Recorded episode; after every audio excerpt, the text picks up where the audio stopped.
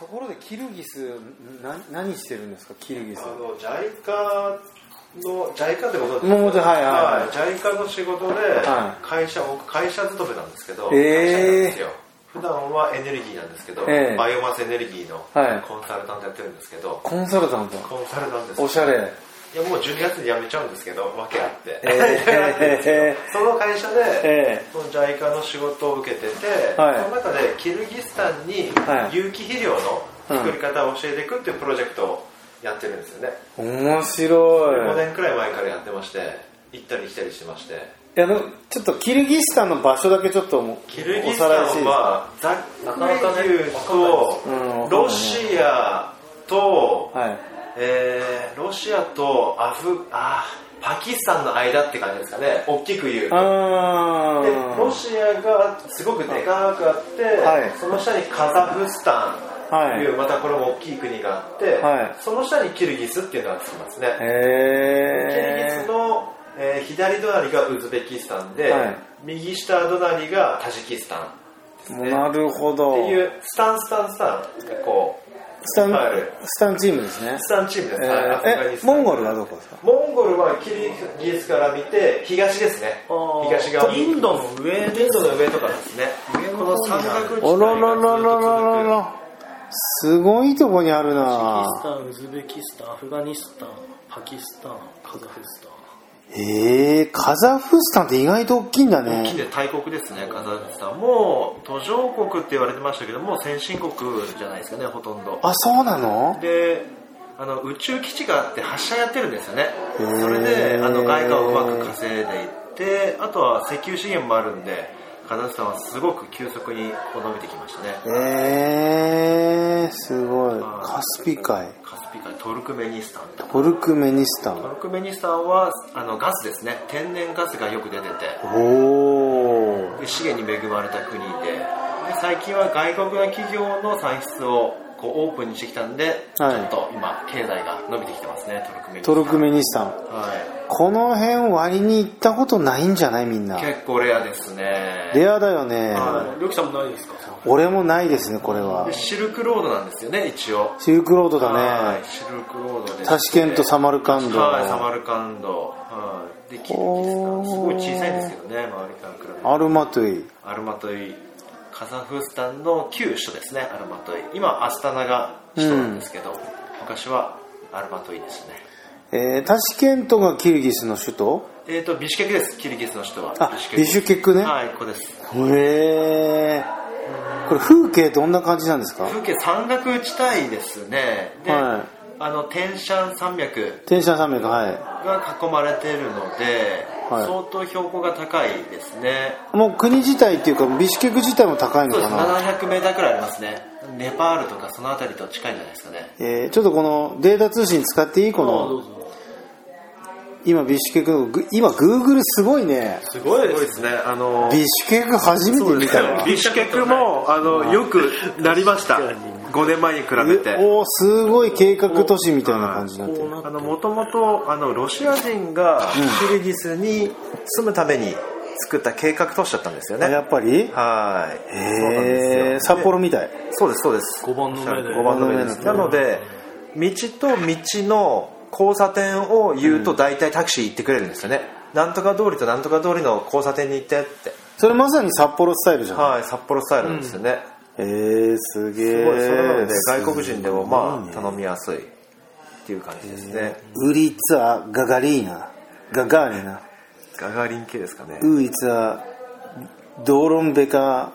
サディルハイバ行ってくださいー無理だ私なの家どこかなすげえ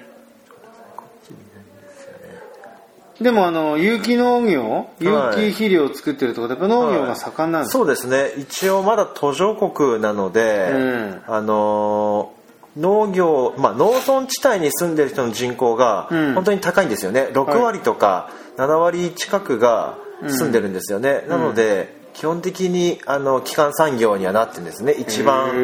ー最も従事者が多いということで、うんうんそういうふうに言うんですけどえ今何探してるんですか僕の住んでる場所を探してるんですけどおキルギスでショッピングモールありましたねショッピングモールもありますね最近は増えてきてますねへえんか全然こう予想ができないんだけどはい予想できやっぱ経済圏圏としてやっぱロシアそうですねやっぱ旧ソ連なので、うん本当ロシアですねう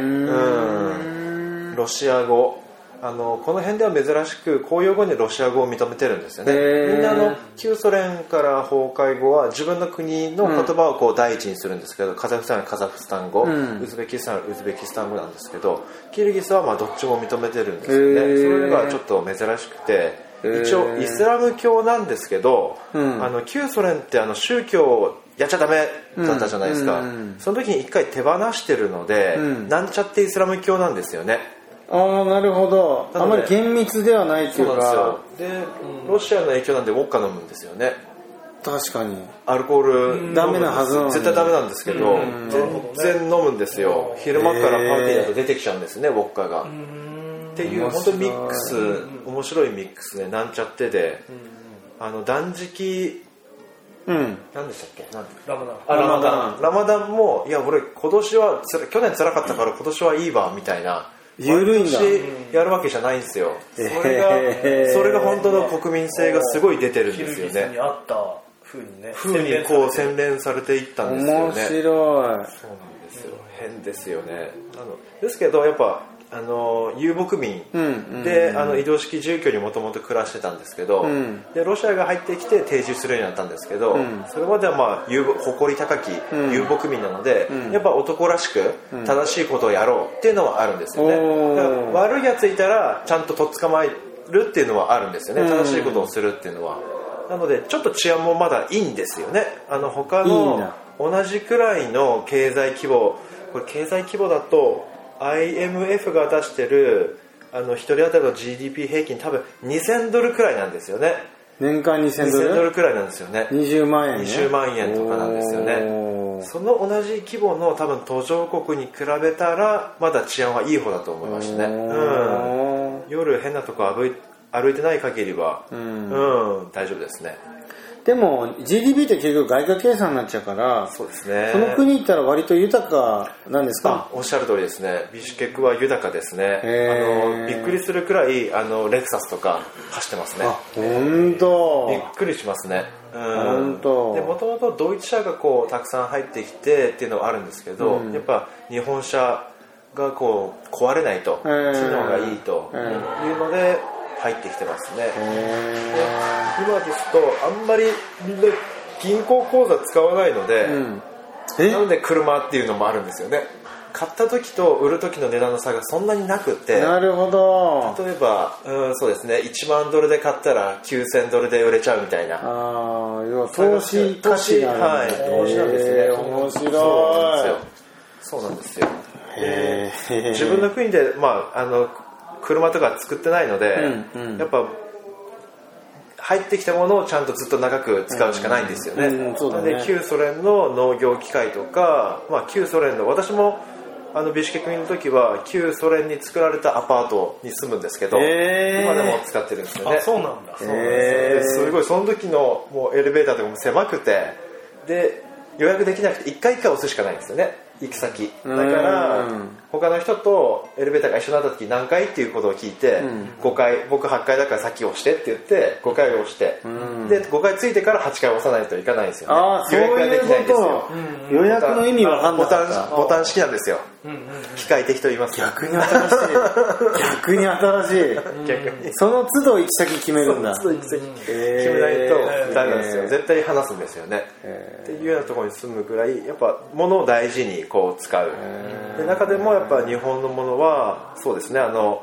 長く使えてトラブルの少ないっていうので人気なんですよね、へっていう本当不思議な感じですねそのレクサスが走ってるとかえへあのメルセデス・ベンツの G クラスゲレンデがこうバーッと走ってたりっていうのはちょっと不思議な感じがするんですけどねあーそれはやっぱりあの何石油産業とガス産業とかあるいはなんつうの富裕層もいるわけですかそうですね富裕層もいてですけど自分の国では石油はほとんど出ないんですよね出ないんだ本当南部で悪質な石炭ポロポロの石炭悪質な石炭そうですよちゃんとした石炭じゃなく て低質な石石炭が取れるくらいでで、まあ、ロシアからガスをええなんですけど、あのガスプロンって言ってあのロシア国営の企業、ええガスプロン社そういうとこが入ってきて、まあ、割とガス石油は安く買えますね、ええうん、で私の感覚ですとやっぱりその遊牧民だったっていうのが強いんじゃないかなと思ってまして、ええ多分経済規模でいうと本当にあの軽自動車うん乗るレベルだと思うんですけどやっぱり遊牧民で馬じゃないですか、やっぱでかくてかっこいい馬乗ってる男じゃないと男じゃないっていうのが根底にあると思うんですよね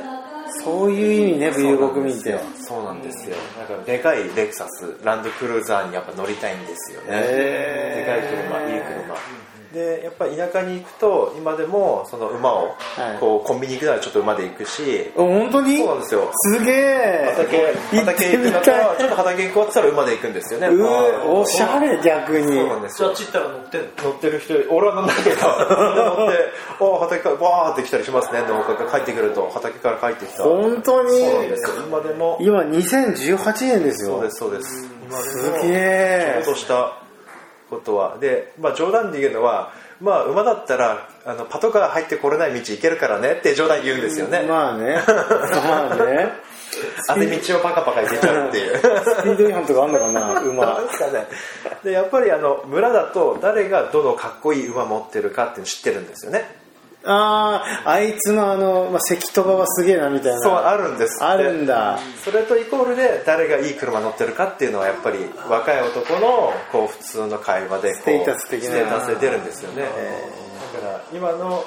あの日本の若い世代の車離れっていうのはキルギスはまだなくてへーやっぱり車は男らしくていいもの、面白いうん、っていうのがありますねそれが根底にあるあるかなっていう勝手な感覚いやですけどねーちょっともうちょっと話聞かせてもらってもいいですかあいいですねいいですねはいちょっとその前に僕あのまだ自己紹介というか、何の誰それでしたの 聞いてない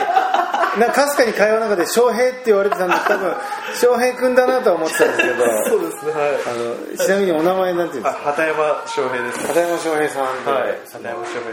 コンサルタントコンサルタントしいてやーます。そうはですかじゃあちょっと一回この収録はこれで 一旦終わらせていただきたいと思いますけど、じゃあ同席してくれた翔平君のお友達の小野さんはいあお名前いいですかあはいえっ、と小野龍賢と申しますはい、はいじただゃのあ僧侶ですあ、お坊さんが今日は来てくれました。ありがとうございます。では、じゃあちょっと続きをもう少し、謎の国キリギス。そうですね。はい。いや、僕も旅してるけど、初めて聞いたかもしれい、いない。やー結構レアなんですけど、ですね。僕の周りでは、まあ、僕が行くようになってから結構ポピュラーだよね。私がキルギス行ってるってのそはう割と。それまで全然接点なかったけど今だったらキルギスの歯磨き粉で歯磨いてる蜂蜜もキルギスのだしど、どんどんキリギス化してる。すげえな。もうここ2年ぐらいキルギスの歯磨き粉でしか磨いてないじゃない朝晩キルギスの味を味わってるじゃあちょっと、ちょもうちょっとだけ聞いてもいいですかお話。はい。じゃあこれで一旦終わりたいと思います。じゃあリストの皆さんありがとうございました。さよなら。聞き覚えはあるんですよねでこういうふうに。